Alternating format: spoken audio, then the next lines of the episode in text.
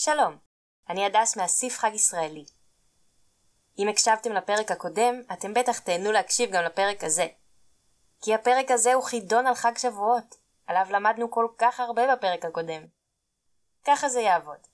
אני אשאל שאלה, אחכה חמש שניות, ואתם תענו את התשובה שלכם. לאחר האות, אני אגיד את התשובה הנכונה. אבל זה לא הכל. רשמו לעצמכם את האות הראשונה של המילה הראשונה בתשובה, ובסוף תקבלו שיר הקשור בחג השבועות. אז יאללה, התחלנו. שאלה ראשונה את מה היה מורח הרבי בדבש וחלב על מנת לחבב על הילדים את התורה בחג השבועות?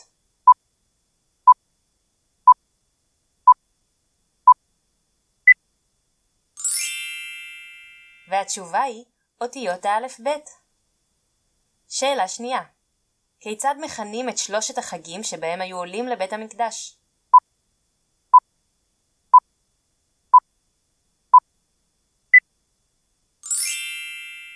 והתשובה היא רגלים. שאלה שלישית אחת הסיבות לאכילת מוצרי חלב בחג השבועות היא שהוחל בעונת שיא ההמלטות של ה...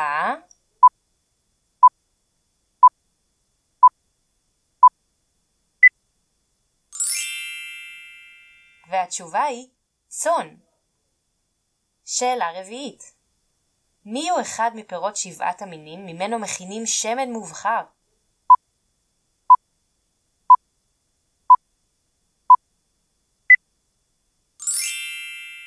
והתשובה היא זית. שאלה חמישית כיצד קוראים לפירות הראשונים שהיו מביאים עולי הרגל לבית המקדש בחג השבועות?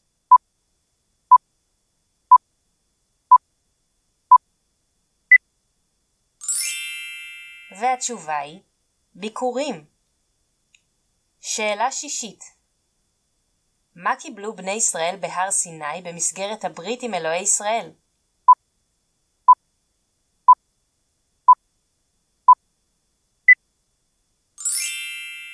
והתשובה היא תורה. שאלה שביעית כיצד קוראים לכלי העבודה המיוחד המשמש לקציר החיטה? צורתו דמוי חצי מעגל.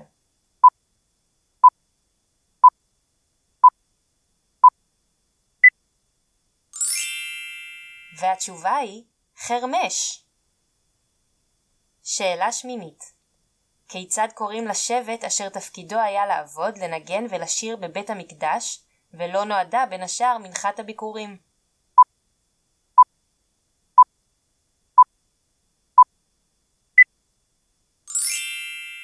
והתשובה היא לוי.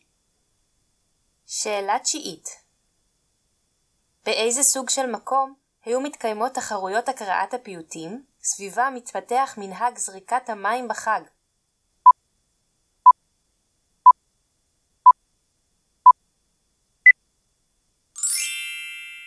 והתשובה היא בית הכנסת. שאלה עשירית מהו התאריך העברי שבו חל חג השבועות?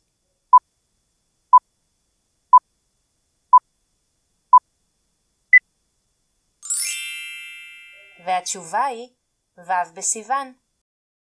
שאלה מספר 11 כיצד קראו בימי המקרא לנוזל המתוק המכינים מהתמרים, אותו אנו מכנים כיום סילן?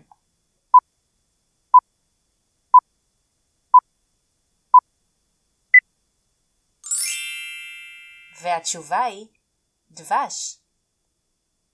שאלה מספר 12 כיצד קוראים לאיש אשר רות הגיע לשדהו ללקט שיבולים, ושלימים היא נישאה לו?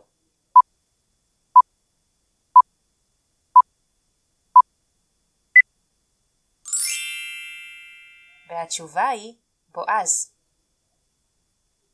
שאלה מספר 13 כיצד קוראים לדגן משבעת המינים שאיננו חיטה, שגם ממנו היו מביאים מנחת עומר לבית המקדש?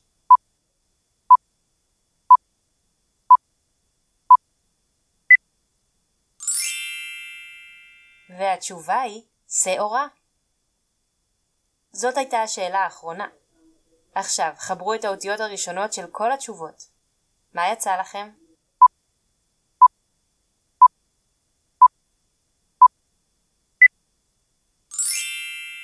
בואו נשאיר את זה ביחד.